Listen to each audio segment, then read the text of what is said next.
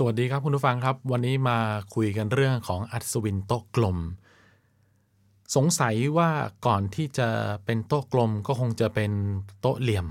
ก่อนนะฮะแล้วถึงจะมากลมคือสมัยก่อนนี่คงจะเป็นเรื่องราวของการรบมากนะครับแล้วก็การรบก็ต้องมีผู้นำในการรบคนที่เป็นหัวหน้าก็จะนั่งอยู่หัวโต๊ะแต่ว่าสาเหตุของการที่มีโต๊ะกลมขึ้นมาเพราะว่ามีนักรบที่มีความสามารถที่ไม่แพ้กันแล้วก็ไม่ยิ่งหย่อนกว่ากันเพราะฉะนั้น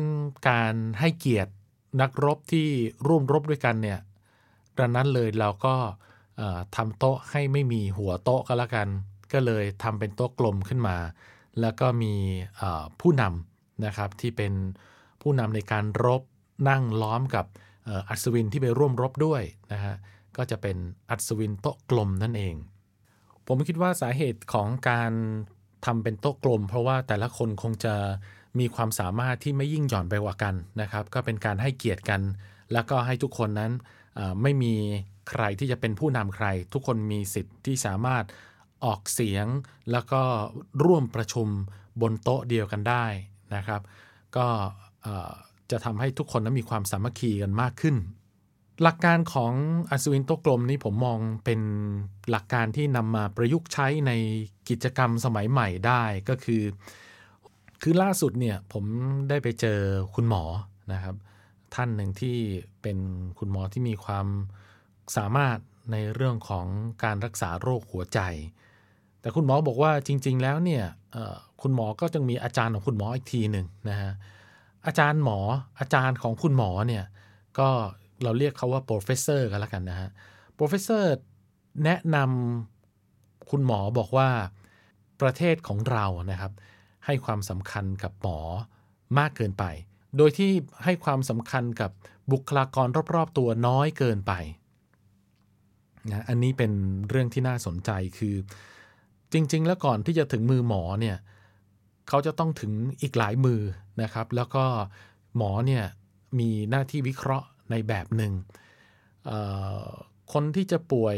จะต้องเจอใครบ้างครับ1นะคุณต้องเจอพยาบาลใช่ไหมฮะหมอกับพยาบาลเนี่ย2คุณเจอพยาบาลเสร็จคุณจะเจอเภสัชกรนะครับในโรงพยาบาลมีใครบ้างนะฮะ3นี่คุณอาจจะได้เจอกับนักโภชนาการนะครับนักกายภาพบำบัดทีนี้ professor บอกว่า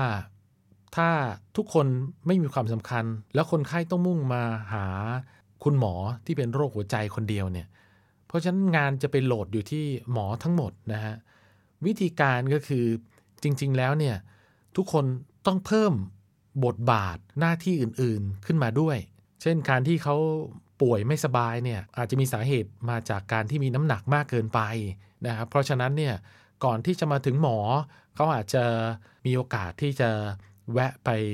ปรึกษากับนักโภชนาการไปถึงนักโภชนาการแล้วสุขภาพดีเป็นยังไงครับหมอโรคหัวใจก็ทำงานน้อยลงแต่ไม่ได้หมายความว่าเขาจะว่างมากขึ้นแต่ผมหมายความว่า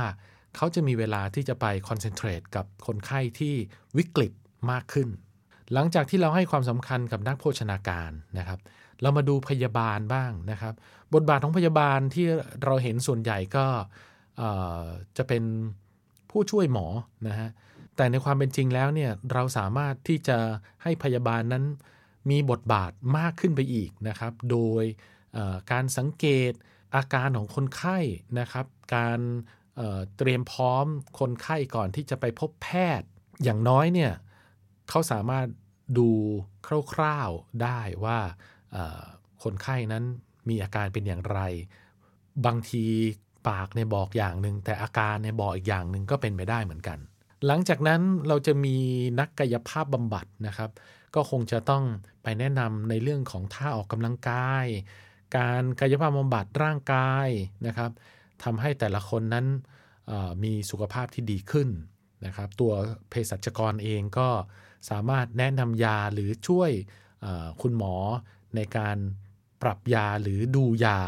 ที่เป็นประโยชน์ต่อคนไข้มากที่สุดอันนี้คือเท่าที่ผมนึกออกนะฮะว่า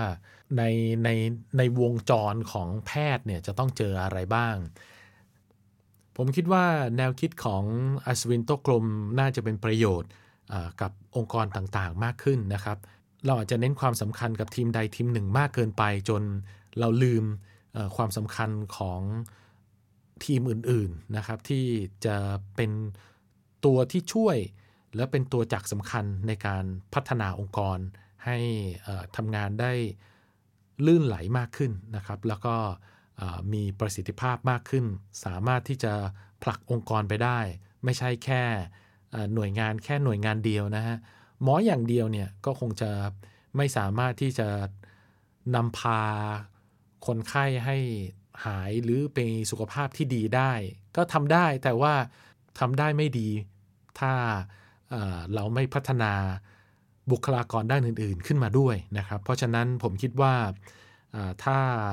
เรามีโอกาสที่จะพัฒนาองค์กรโดยการที่เรามองถึง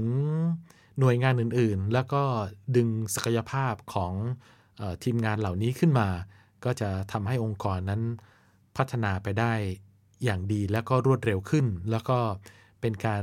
ที่จะทำให้เราสามารถโฟกัสในเรื่องต่างๆได้มากขึ้นวันนี้ลาไปก่อนสวัสดีครับ